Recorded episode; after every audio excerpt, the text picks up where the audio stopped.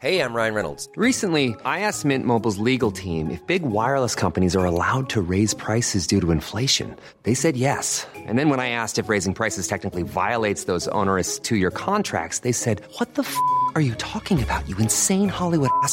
F- So to recap, we're cutting the price of Mint Unlimited from $30 a month to just $15 a month. Give it a try at mintmobile.com slash switch. $45 upfront for three months plus taxes and fees. Promo rate for new customers for limited time. Unlimited more than 40 gigabytes per month. Slows. Full terms at mintmobile.com. Burrow's furniture is built for the way you live. From ensuring easy assembly and disassembly to honoring highly requested new colors for their award-winning seating, they always have their customers in mind. Their modular seating is made out of durable materials to last and grow with you. And with Burrow, you always get fast, free shipping. Get up to 60% off during Burrow's Memorial Day sale at burrow.com slash ACAST. That's burrow.com slash ACAST. burrow.com slash ACAST.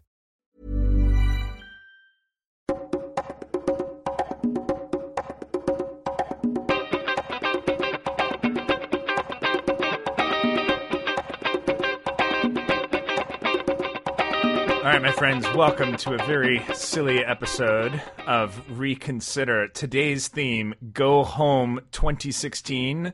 You're drunk. It's just had one too many drinks. It really just needs to call it a night. It's, I mean, it's it's been more than one too many, my friend. That is something I think we would have said back in April or something. We were like, oh man, maybe, dude, maybe you need to slow down a little bit. Maybe you need to grab some water instead. 2016 said, no, fuck you. I'm fine. I can drink as much as I want. And sometimes to commiserate with your drunk friend, you need to have a drink or two yourself, you know, to get into the mindset. So, in order to be really on the same page with 2016, Eric and I are indulging. I we were supposed to do beer. I messed up. I didn't go to Trader Joe's. So What are you drinking? It is a 2014 bottle of Cru Beaujolais from Moulin-à-Vent. Oh, I hear that's a good year. I actually don't know if it was. I don't know if that's a good. I don't know if that's a good year. It, it it tastes it tastes like deliciousness, so it'll it'll work in lieu of beer. Cool. And I am drinking Jack's Abbey Hoponius Union, which I highly recommend. And as you guys can probably tell, this time Xander and I are getting buzzed in separate cities. I'm in Cambridge as usual. Xander, are you are you in LA yet? You're in, LA. Yeah, so Xander moved and down from the Bay Area. Uh, and yeah, today we're going to talk about all the terrible things that are happening in 2016 and why you should be upset. So here's the rundown. What's been going wrong in 2016? Well, Everything. just just look at it, right? I mean, the rise of demagogues and anti-establishmentism. That's a word. Look it up. Trump and Sanders and Johnson and Le Pen uh, in the U.S. and France. Well, and also, you know, the uh, Lafarge in the United Kingdom and, you know, Hungary has gone totally off the wall. They've gone full dictator almost. Full dict. Yeah, it's true. You never go full dictator. you never go full dictator. A lot a lot of Western countries are having problems.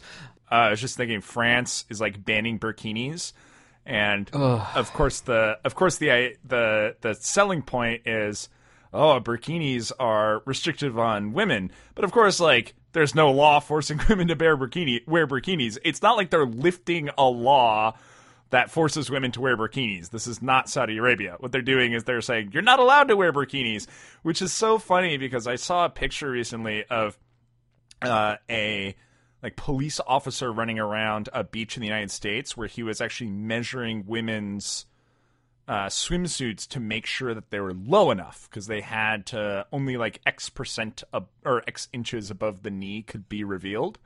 Um, and so they were running around saying, "Oh, you're showing too much skin." And now the problem, of course, is that in France you're not showing enough skin, and that's bad somehow. So it just the world has gone upside down in crazy town. I want to make some obscure joke about the social unrest in Burkina Faso, but I don't think anyone would get it. Oh, are we gonna have to cut that? No, we Maybe. won't cut that. All right. So, anyways, there's all of this stuff going on in the West, but in addition, there is terrorism, and it's coming at us from everywhere, and in every city in France, in the U.S., and they're coming after our freedoms and liberty and democracies. And our multilateral institutions are beginning to break down under pressure from China, UNCLOS, which we talked about, the uh, maritime organization that governs laws on seas, is really being stressed by a recent court ruling that we talked about on, on a recent episode or against the Philippines. to govern, Yeah, that's well, that's the problem with multilateral institutions, is it not? isn't it? It it, it is, and well, that's what else is going wrong, Eric. Let's Well- keep complaining a little bit Well, first. the EU is, is now falling apart, and Britain may now, you know, if Britain actually invokes Article 50 and does Brexit, Scotland's like, I'm out of here. So then the UK may fall apart. NATO might fall apart. So it's like Eastern Bloc allies or members have like lost faith in NATO and they're like, fuck you, we're forming our own battle group, Visegrad 4 forever, woo! Because they just basically don't trust the United States and uh, France and Germany to not kowtow to Russia, who's got like allegedly all this leverage over the EU, and that's why the EU is being soft. Uh, but you know, they're legitimate concern out there in the East that Russia's going to mess with them. So like, all right, forget it. We're not going to do it. And then, of course, as Trump's president, he's going to be like, well, maybe we'll respect our NATO obligations, but only if we get something in return. So that might all, that's just going to fall apart. Russia's going to take over Europe. And all those video games you play where Russia takes over Europe are now going to be simulators for the U.S. Army. And Russia is escalating. Very, very recently, they moved, I forget exactly what equipment and personnel, but it was some sort of missile capability into nukes? a range. Um, I don't, I don't know. I, I think it was nukes, some sort of probably like mid-range missiles. Um, right up, uh, I, I imagine in, in the near Crimea, basically to begin to put more pressure. And they moved a lot of divisions along the border with Ukraine. And I, I buy George Friedman's argument, which is basically Russia's setting themselves up to build negotiating leverage when they get back to the table with the U.S. about Ukraine. So that's been escalating in just the last couple of days. And we haven't even talked about the Middle East or, well, really, I mean, in terms of regional conflicts, the Middle East is where it's all falling apart. Yeah, I mean, there's, I mean, ISIS is on its way to forming a caliphate. Syria's totally fallen apart, and millions of people are leaving. Uh, sorry, as refugees, and hundreds of thousands are dying, and Iraq is a mess, and Sunnis and Shiites are just butchering each other, and ISIS is in Libya and ready to strike into Italy and sending thousands of people, I'm sure, into Europe to commit more terrorist attacks. So that's bad. I wrote a very nuanced, subtle perspective, an article on on the risks that we're facing today on the Reconsider blog called "We're All Gonna Die," and it, it kind of gets into some of the uh, the different the different risks that we face in the U.S. from terrorism and from other types of uh, potentially fatal risks. So there's also the drug war in Mexico is escalating, and I'm sure millions of people are going to cross the border into the United States and steal jobs. So that's bad. Uh, and speaking of the U.S., the election is just. It's definitely the most interesting that we've seen in a while, but of course, like we have a record high dislike of candidates, which means, sort of by definition, half the country is going to be really, really angry afterward. And we've got Trump saying this definitely going to be rigged, and something about Second Amendment blocking Hillary, you know, Second Amendment people blocking Hillary's appointment of anti Second Amendment judges. Wink, wink, nudge, nudge. So, uh, you know, and if Trump gets elected, obviously half of the country is going to freak out. You know, it makes you think. You know, if you think back to 2004, I remember a lot of my friends saying, you know, if George Bush is reelected, I'm going to leave the country. Then they didn't. But they were sitting there thinking, I'm seriously going to leave the country because this guy is so bad. Uh, and, you know, same with Obama. Like, he's a socialist. He's going to tear down America, and we hate him. But if we look at the data, like, people didn't actually dislike them that much in that they didn't have a particularly high rate of people saying they highly disapprove of them.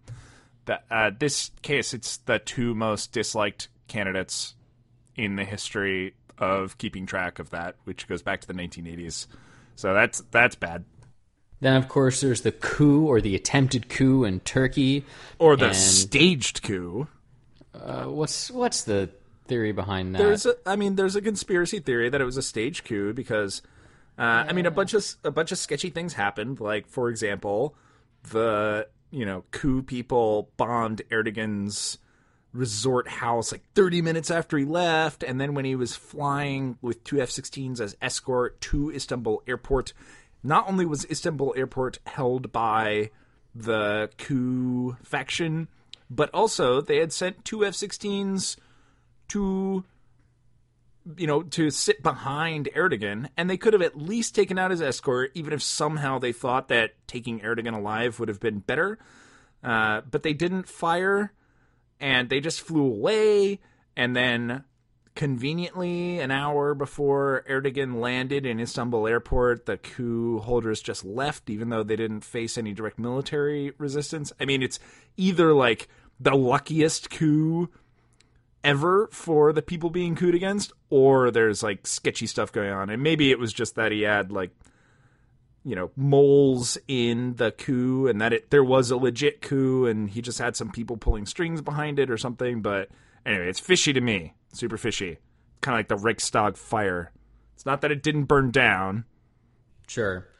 Yeah, the, the, the, the non conspiracy theory take is there are secular elements in, especially in the military, and Turkey has been historically, at least for the last hundred years, a secular bastion in the Middle East. And Erdogan, who's the head executive authority in Turkey, has been developing more and more support amongst increasingly, I don't know if extreme's the right word, but but fairly extreme Sunni Turks.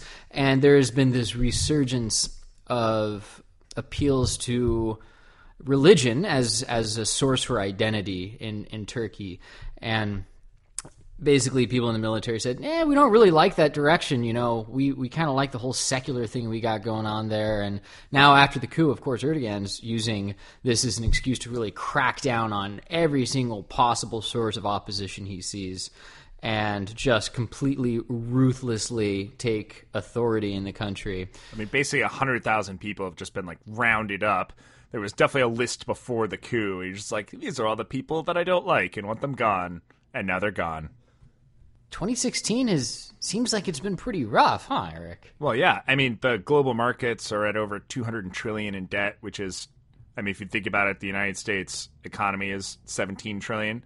So more than 10 times of that in global debt, and growth is slow. And, you know, if you're an Austrian or freshwater economist, you're probably freaking out right now. And by the way, we're all going to boil to death. It's been the hottest year. It's going to get hotter. We're going to die. It's bad. We're we're all gonna die. It's it's gonna happen. We're all going to die. So, are are there any themes or factors driving these seemingly really just ubiquitously negative events, or is it just bad luck? Oh man, I mean both. Uh, I mean certainly, certainly in terms of the breakdown of the EU and multilateral institutions, it's one of those things that, like, in a unipolar world, it's easy to have multilateral institutions because the United States can just kind of like thwack anyone that doesn't that makes trouble, and so everyone's like, oh, you know, it's a good fences make good neighbors kind of thing. And when there's like very little risk of anyone else messing with you because the United States is so preponderant in every single region, it's easy to get along because you don't actually have the security spiral problem. You don't worry about other people's military because the U.S.'s military is just so much bigger. Um, so when you know that your buddy's not going to, your neighbor's not going to invade you, you can make deals with them. And as United States influence starts to decline, both through some geopolitical stuff, but also through policy, there's you know there's kind of more tension rising um, and probably more nationalism. Uh, and maybe just nationalism is just part of the natural human in-group out-group thing, and multilateral institutions can't last. Who knows? But I think that this is somewhat of a trend. There is a rise of nationalism throughout Europe, probably the United States as well, at least on the Trump side of things. And oh, the other trend seems to be towards right, you know, kind of some forms of extreme right wingism hanging out in a lot of countries that otherwise weren't there. And by right wingism, I kind of mean the fascist style as opposed to just like religious right wingism or free marketeerism or stuff like that. But I mean like fascism. Ism's my favorite suffix. Ism is a great suffix for anything. I- ismism.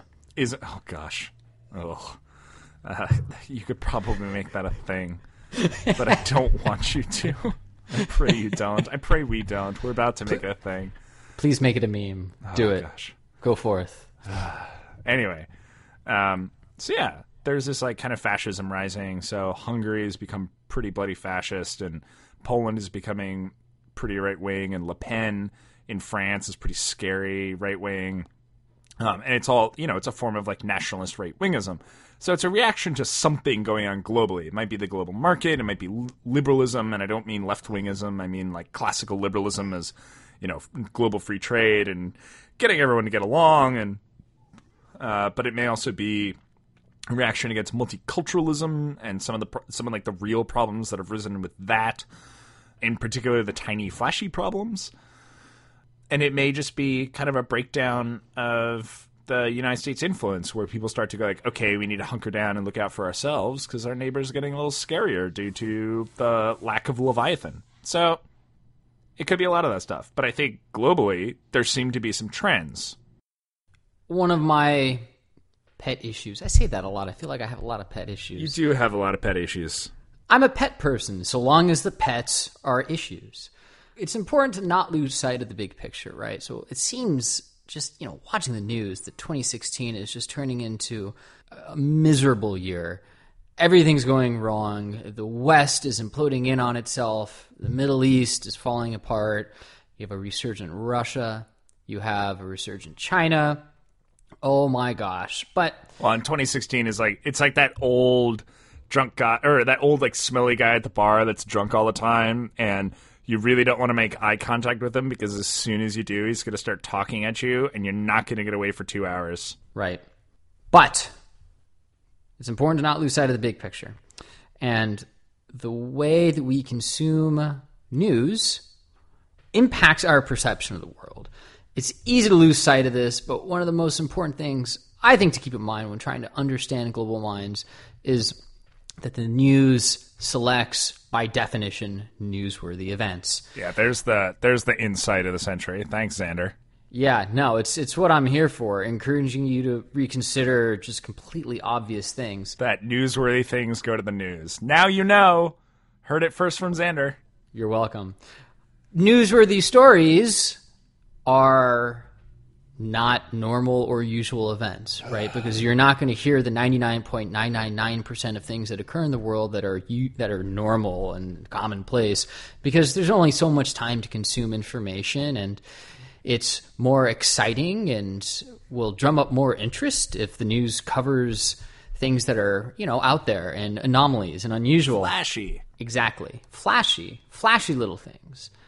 But to understand trends, you need to focus on frequency as well. And most news outlets do a terrible job at accurately portraying relative frequency and therefore risk.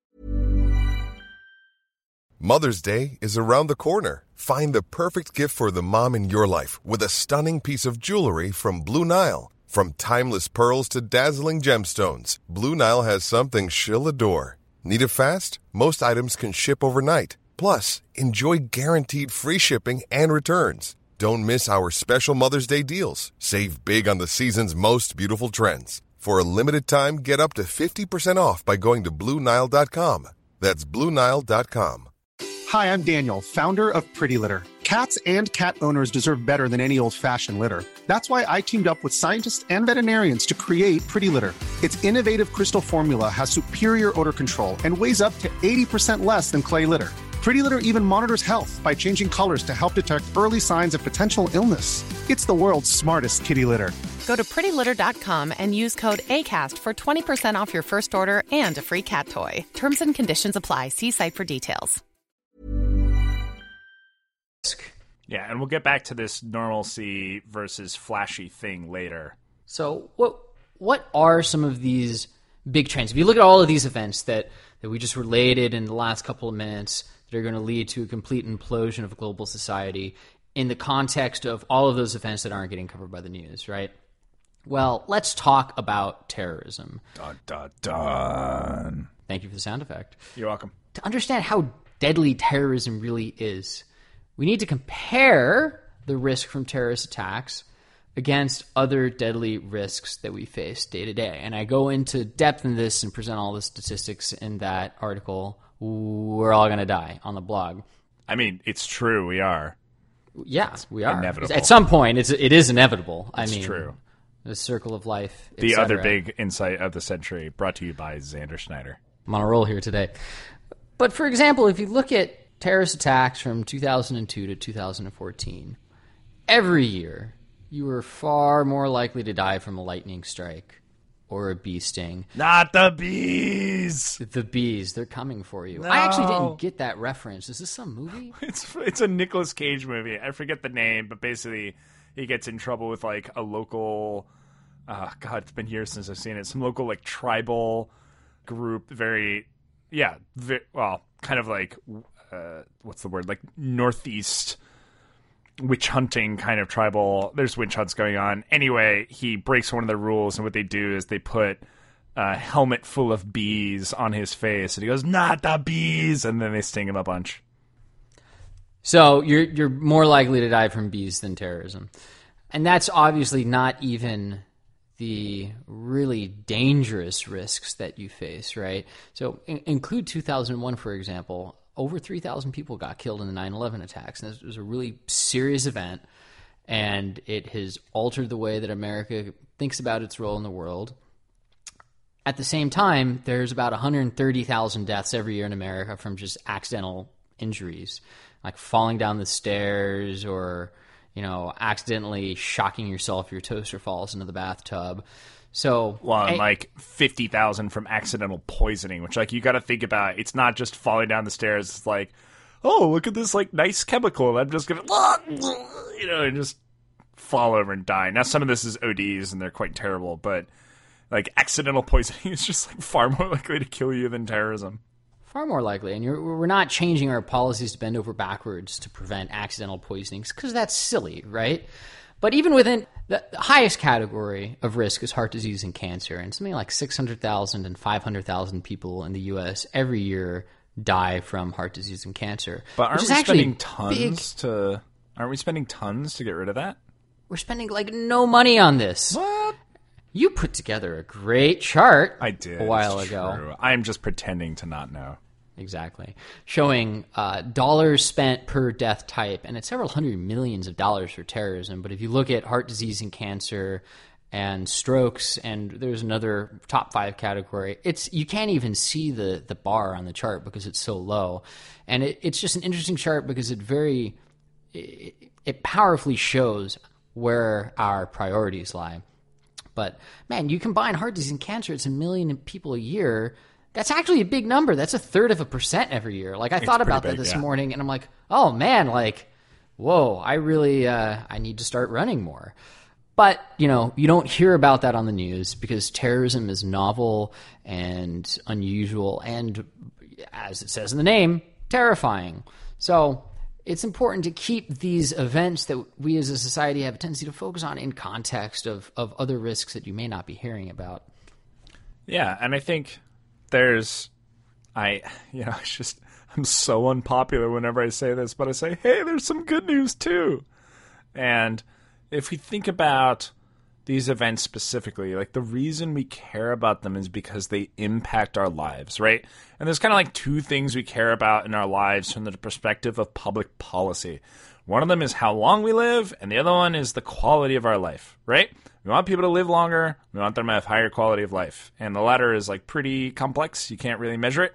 But, you know, but it's stuff like economic well-being and health and happiness uh, and all that other stuff that you know you can kind of measure. It's like the weather, right? You can measure the wind speed. You can't measure, you know, you can measure precipitation, and all these things combine to be the weather. So we want higher quality of life. And what does quality of life look like in the long-term trends right now for the United States and for the world? Well, there's a couple of different metrics you can look at. For example, life expectancy is way up compared to 100 years ago. It's it's nearly 80 years of age today compared to 50. And obviously a lot of that average figure has to do with infant mortality, but nonetheless that means that we've done pretty good at reducing infant mortality. But quality of life is also going up. The UN has this Human Development Index, which attempts to measure quality of life through a bunch of different submetrics and all that, but it's been going up for decades. And the percent of people living in absolute poverty, this figure astounds me, has declined so much in the last 30 years. It's it's gone from 37% of the global population. And when I say absolute poverty, I don't mean like missing a meal or two or not being able to, you know, go out for that extra event. I mean just barely being able to get access to the basic level of sustenance and able to, in order to get by. 37% of the world in 1990. Yeah, and the UN defines that as $1.90 a day, which in the United States seems unimaginable. Uh, but it's it's how like most of the world lived, uh, like the vast majority of the world lived until late in the 20th century. Like when we talk about poverty in the United States, we're talking about a very very different thing. Thousands or a thousand times well, more than yeah, thousands of times different than what we're talking about in other parts of the world. Yeah, the average American right now, and frankly, the average Westerner enjoys a standard of living that was almost not even really available to some of the richest nobility throughout all of history. Mm-hmm. Uh, but just focusing on this poverty statistic, right? 37% of the global population in 1990, less than 10%. It's 9% today.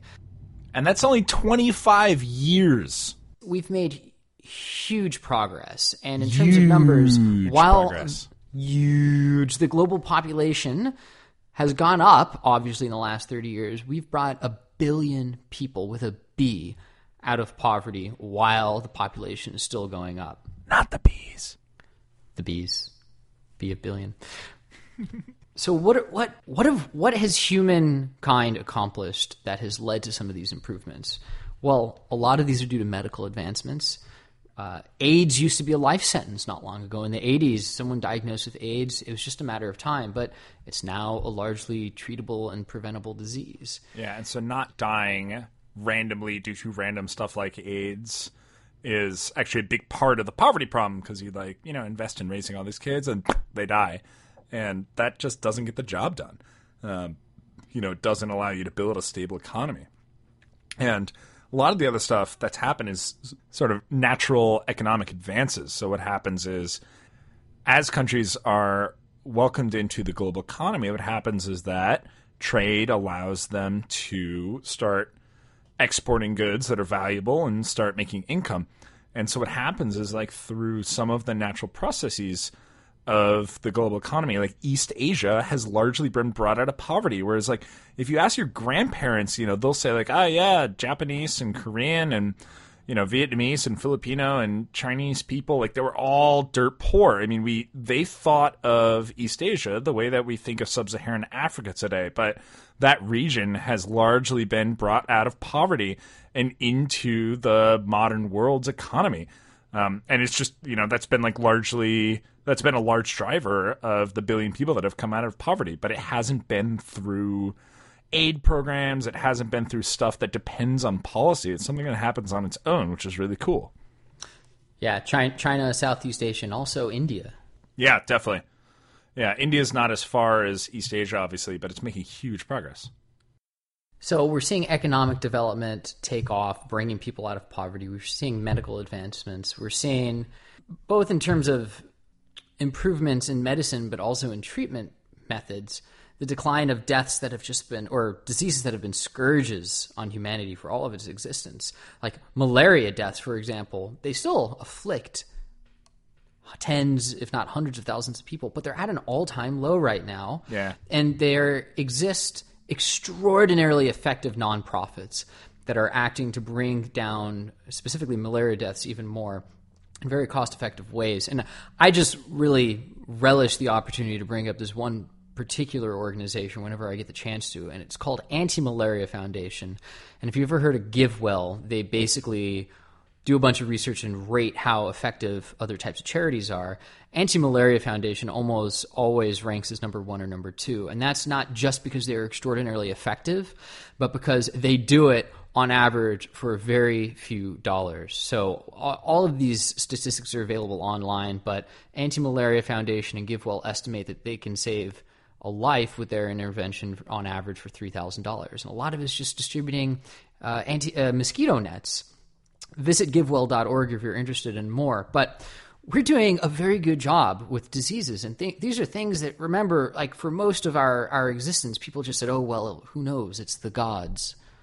Yeah, I mean, and sort of there was there was a long period of time where like nobody was fully immune, right? Because like wealth didn't make a difference except for your capacity to leave. And if, you know, and that was still a dice roll. So like you'd reduce the chances of getting the plague or whatever, but I mean if you look at Athens, if you look at Europe during the Black Plague, um, if you look at measles, stuff like that, I mean, everybody got it. Spanish flu. Spanish flu, yeah, killed killed more people than battle deaths in World War One. And if you imagine World War One and the muck and the you know people getting gangrene and people getting shot up and blown up by shelling, I mean, Spanish flu was bigger than that, and it hit everyone in the Western world, and that's almost unthinkable right now because of the advancements we've made. In addition to all that, we've eradicated diseases that have just always been there in history, like smallpox. You mentioned the Black Plague, polio. I mean, we've if we haven't completely eradicated them, we've come very close. We have come very close. So, you mentioned a moment ago economic development, and an interesting statistic that I read in a foreign affairs article re- fairly recently uh, was talking about global income inequality, right? Because income inequality has become this big issue, especially in America, but also the West generally. Understandably so. Income inequality within the US, within developed Western countries, has been increasing. But income inequality between countries on a global level, it's decreasing. So, I mean, there's nuances there, obviously, but that's an indication that there is a tide rising people up from what was previously just a, a very difficult form of existence. Yeah, and the way you can, you know, might be going like, oh, what about the top 1%? But if you look at the GDP growth by country, you see that the lowest income countries are growing very quickly. I mean, they're growing at 6%, 8%, 10, 15% per year. You know, and the developed world is growing at 2.5 or something it's not surprising, right? Like playing catch up is easier than trying to innovate your way into a more efficient and productive economy. Um, in particular, in global trade, right? Because global trade allows countries with lower tech levels and lower income levels to be able to take over some of the lower value production from other countries. Um, so it allows them to grow very quickly without shrinking the economy of the developed nation. One of the benefits for the developed world of moving this lower value production overseas is that work hours are decreasing, right? So even in the United States, people are working on average 20 hours less per week than they did in 1900. And the average work week has actually been declining in the past 20 years. Uh, and this is due in part to increased efficiency per hour of production. So it allows people to, even if they're just maintaining their income, work less to do it, which is really powerful and really important, while also giving these developing economies an opportunity to participate in the global economy and start to end poverty. And this has given us a lot of time to do other stuff. Both the money and the extra time uh, for the developed economy in the West has allowed us to increase the amount of time we spend on education. When people talk about stuff like child labor, what happens is they point to developing economies and they say, oh, look at this evil child labor. Uh, almost as if like the government or corporations like running around and scooping up children in order to like force them to work in coal mines or something where their parents are like no no like i want to send my child to school. But like the reason that you know that doesn't happen the reason that parents would send their children to work is because they like literally can't live otherwise right? Because like the parents don't make enough money with their labor because it's not productive enough not valuable enough to be able to support children going through school. But what happens is as uh, work productivity goes up and the value of work goes up, it allows us to leave children and young adults in school for longer, right? It allows parents to say, oh, I can support my two to 12 children, however many it is, uh, with food and shelter and clothing while they go to school. And so the proportion of the global population that's attended formal education has increased from 1990, sorry, from 1900, from 33% to well over 80% in 2010. It also, even in the developed world, allows more people to at least spend time in college without having to then enter the workforce because that parental support is still there. Totally. And probably in part as a result of some of these trends, child mortality is way down. There's a really great publication called Future Crunch on Medium if you're a blog reader. And all they do is talk about positive news. And I'm just going to ver- read a, a quick quote about the trends in child mortality that they posted in a recent post. About 19,000 fewer children died per day in 2015 than 1990 in 1990, the baseline year for measuring progress. Since 2000 alone, we've saved the lives of 48 million children. Now, think about that for a second. That's higher than the combined total from all deaths from war and violence around the world during that same exact period. By a it means, lot. By a lot. It means that fewer parents, as a proportion of the world's population, had to bury their children this year than at any other time in human history.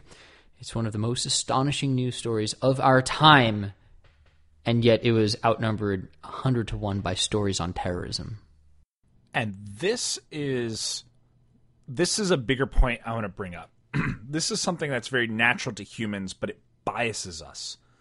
People get used to a bad thing that's constant, right? So when they're when like, you know, you live in the United States or the West, and you're you're just used to the idea that outside of the United States or in some of the you know more poorer parts of either the United States or Europe or something, but in particular outside of the country, you're just used to okay, child mortality is very high, child education is very low, people are poor, they starve. It's just a norm in your life. You don't wake up in the morning and go, ah, oh, oh, I'm so mad about all these people dying. But if there was a terror attack yesterday, you're really upset, you're really emotional about it, even though if you're in the West, at max, 3,000 people have died. Whereas tens of thousands of children die every day. And this is called the benchmarking problem, right? So you get used to this benchmark of, oh, okay, yesterday, child mortality rate, poverty, starvation, death by malaria, whatever, they were X. And tomorrow they're X. And you get used to it, you're not upset by it. But something very, very small and flashy happens, people freak the fuck out. But it's tiny, it's comparatively tiny. And when we set some benchmark for normalcy in our own minds and only compare to de- to deviations from that, we get weirdly complacent about these things that are really huge compared to this in comparison to the stuff that we really care about rather than looking at things from a zero standard where we say, hey, what's the trend look like versus a standard where like zero people are dying as children, zero people are living in poverty, zero people go hungry because we're so used to it. So the flashy thing that upsets you, it could happen that it's responsible for like 0.01% of the really terrible things for the year. But that's all anyone cares about because it's flashy, because they've got so used to the rest. Right? And so that's one of the things about what's going on this year is that there are these like flashy, scary things, and some of which are ongoing challenges, but to a large extent, we've totally missed the massive changes that have happened even over the past few years to some of the stuff that's like really important and really big if what we care about is global life expectancy and global quality of life. We miss it. It's important that we don't miss it. And in particular, we have bad prioritization, right? Because we're prioritizing stuff like terrorism that kills a fairly small amount of people per year when we're largely ignoring the stuff that kills tens of millions of people per year or leaves them in poverty or keeps them from being educated. And we're diverting our resources poorly. And that's the, the point of focusing on risks in the context of frequency because at the end of the day if you're talking about policy which we have a tendency to do on this show Yeah, a little bit. you need to know how to divert or direct resources i mean we're, just just look at some of the trends in say warfare and violent death for example and Steven Pinker, I know you've read this book, Eric, but Better Angels of Our Nature. Great mm, book. What a wonderful book. It's basically a study on the history of violence and collects a, t- a ton of data and just walks you through it in a very easy to digest way. But looking at the Middle Ages through today, I mean, the rate of death from from violence has decreased exponentially, as has that from war. If you look at today versus early societies like pre Leviathan, pre centralized governance, it's way down, orders of magnitudes lower. We're doing much better now, the way that we structure societies in preventing and managing uh, violent deaths than we used to. And while new wars have broken out, you can look at Syria, and that's a really serious problem that can spread places.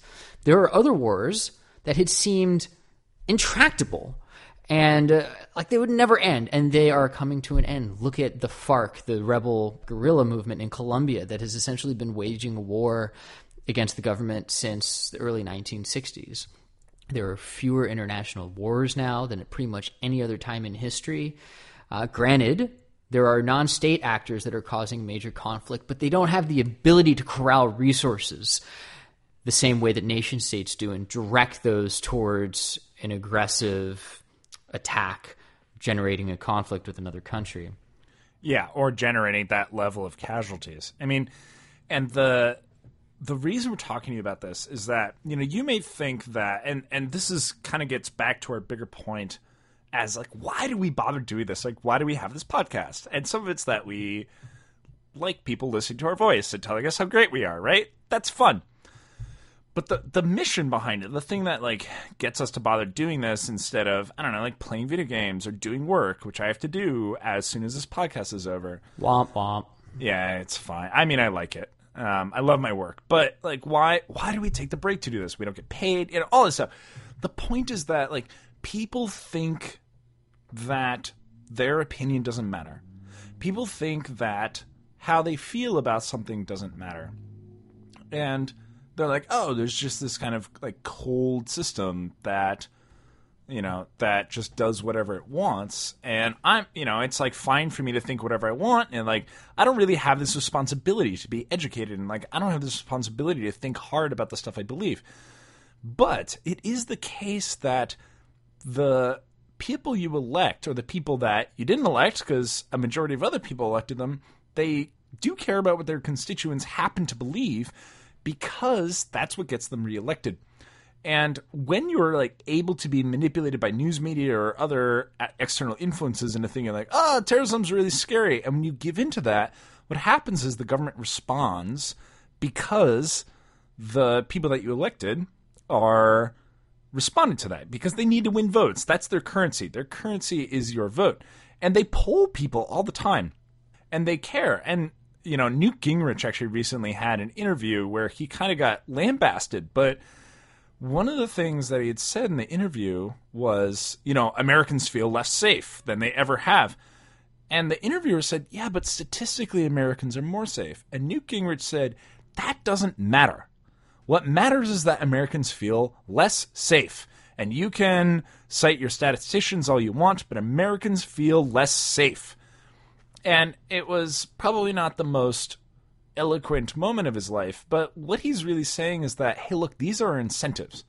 And to some extent, it doesn't matter what reality is per se, as long as Americans feel unsafe, that's the thing they're going to want us to do is focus on their safety because we are a democracy. And as much as we like ha- love to have pretensions that everything's rigged and all this stuff and people don't listen to the American's voice, that's what happens at the end of the day. Like the polls do matter and how people feel matters. And so how you feel matters and how you talk to people matters. And what you tell people matters, right? When you're able to say like, "Hey, maybe you shouldn't worry about terrorism so much because you're like way more likely to die by a bee sting," or something like that. That does matter, and it matters in aggregate.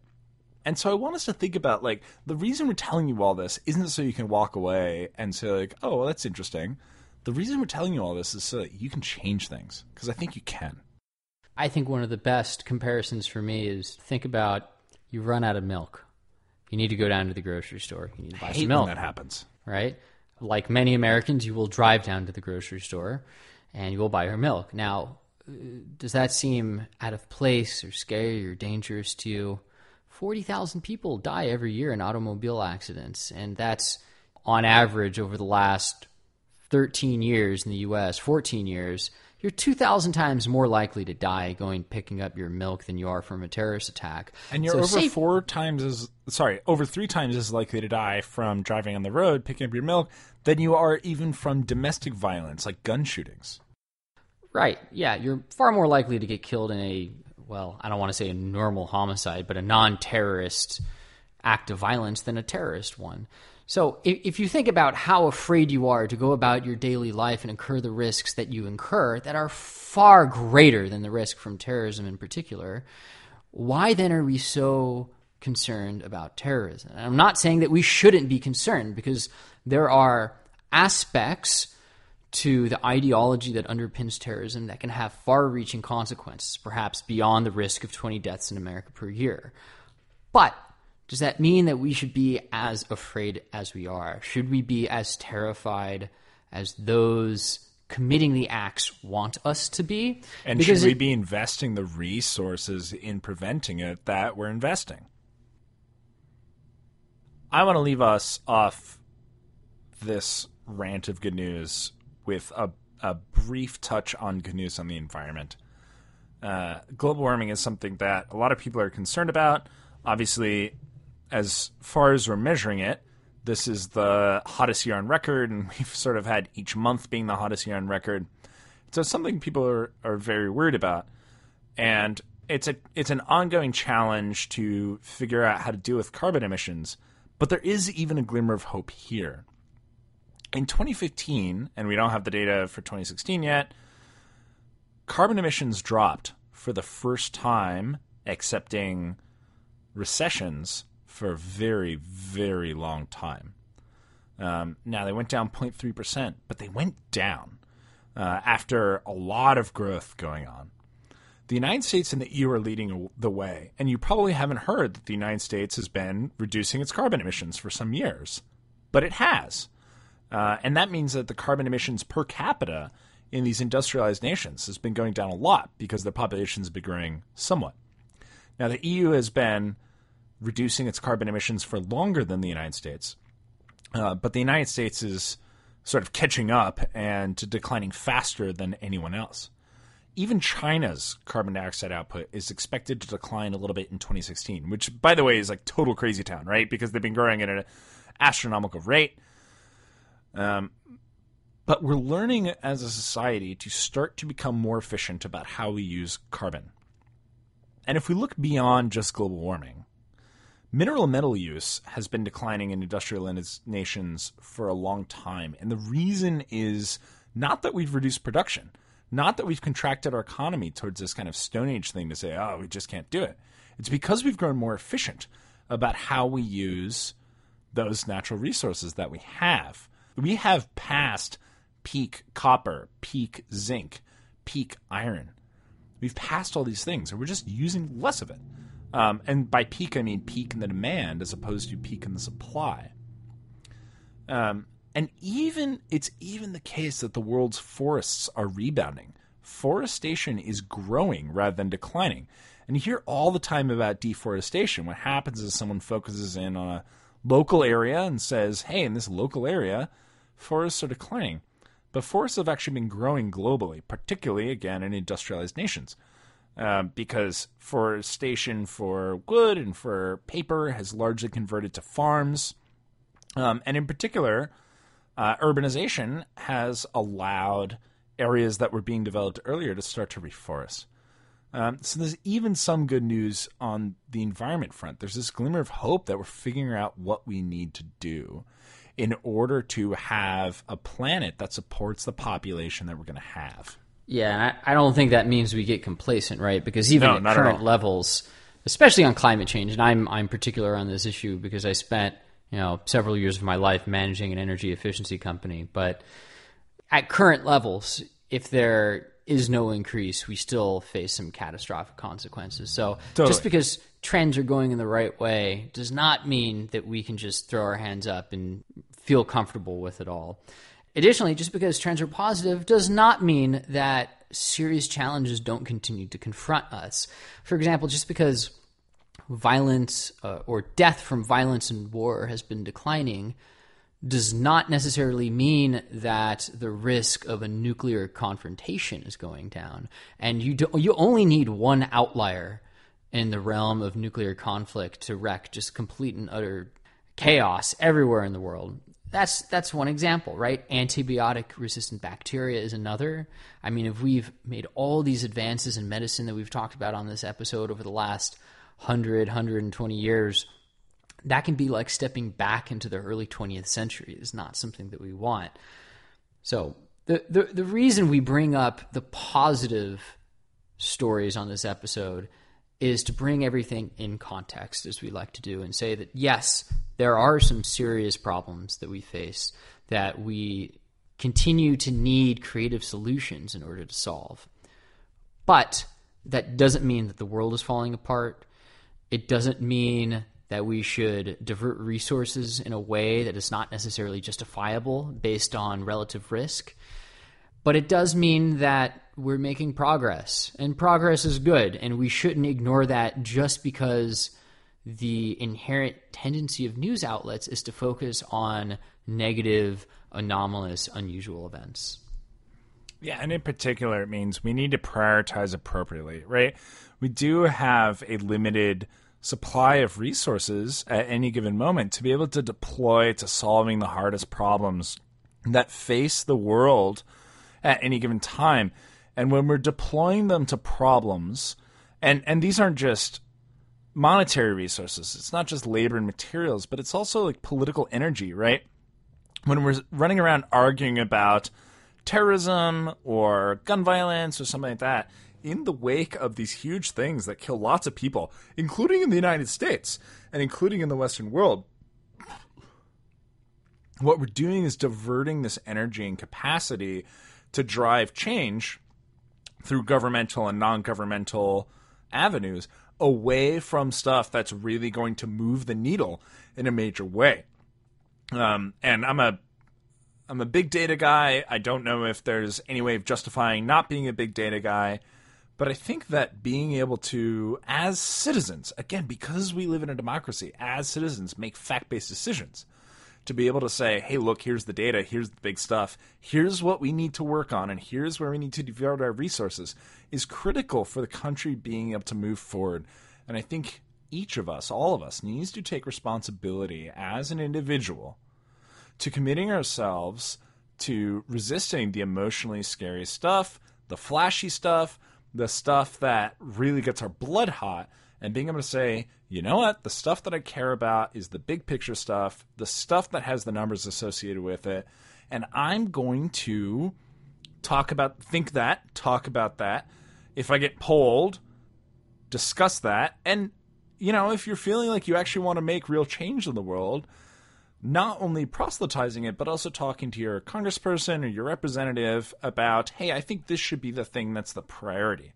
Because if you don't, it's not going to happen. Because the people that just happen to get emotional about something are the ones that are going to win the day. Um, and as we found in this podcast, the stuff that people get most emotional about isn't the stuff that's going to move the needle in a big way. It's not the stuff that's going to really drive the change and solve the hard problems in the world that we want to solve. So I think with that, faithful listeners, we will call it a show. Yeah. And say, remember, as always, don't let the pundits do the thinking for you. Pause and reconsider. This is Xander signing off. This is Eric signing off. Good night, everyone.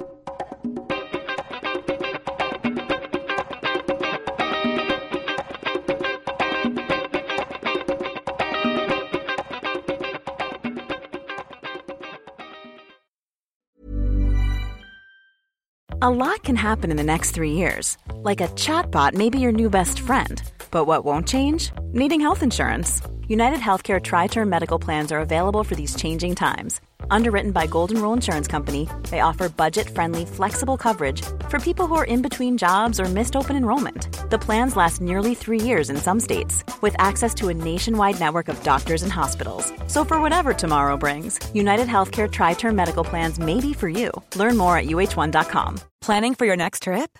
Elevate your travel style with Quince. Quince has all the jet setting essentials you'll want for your next getaway, like European linen, premium luggage options, buttery soft Italian leather bags, and so much more. And is all priced at 50 to 80% less than similar brands.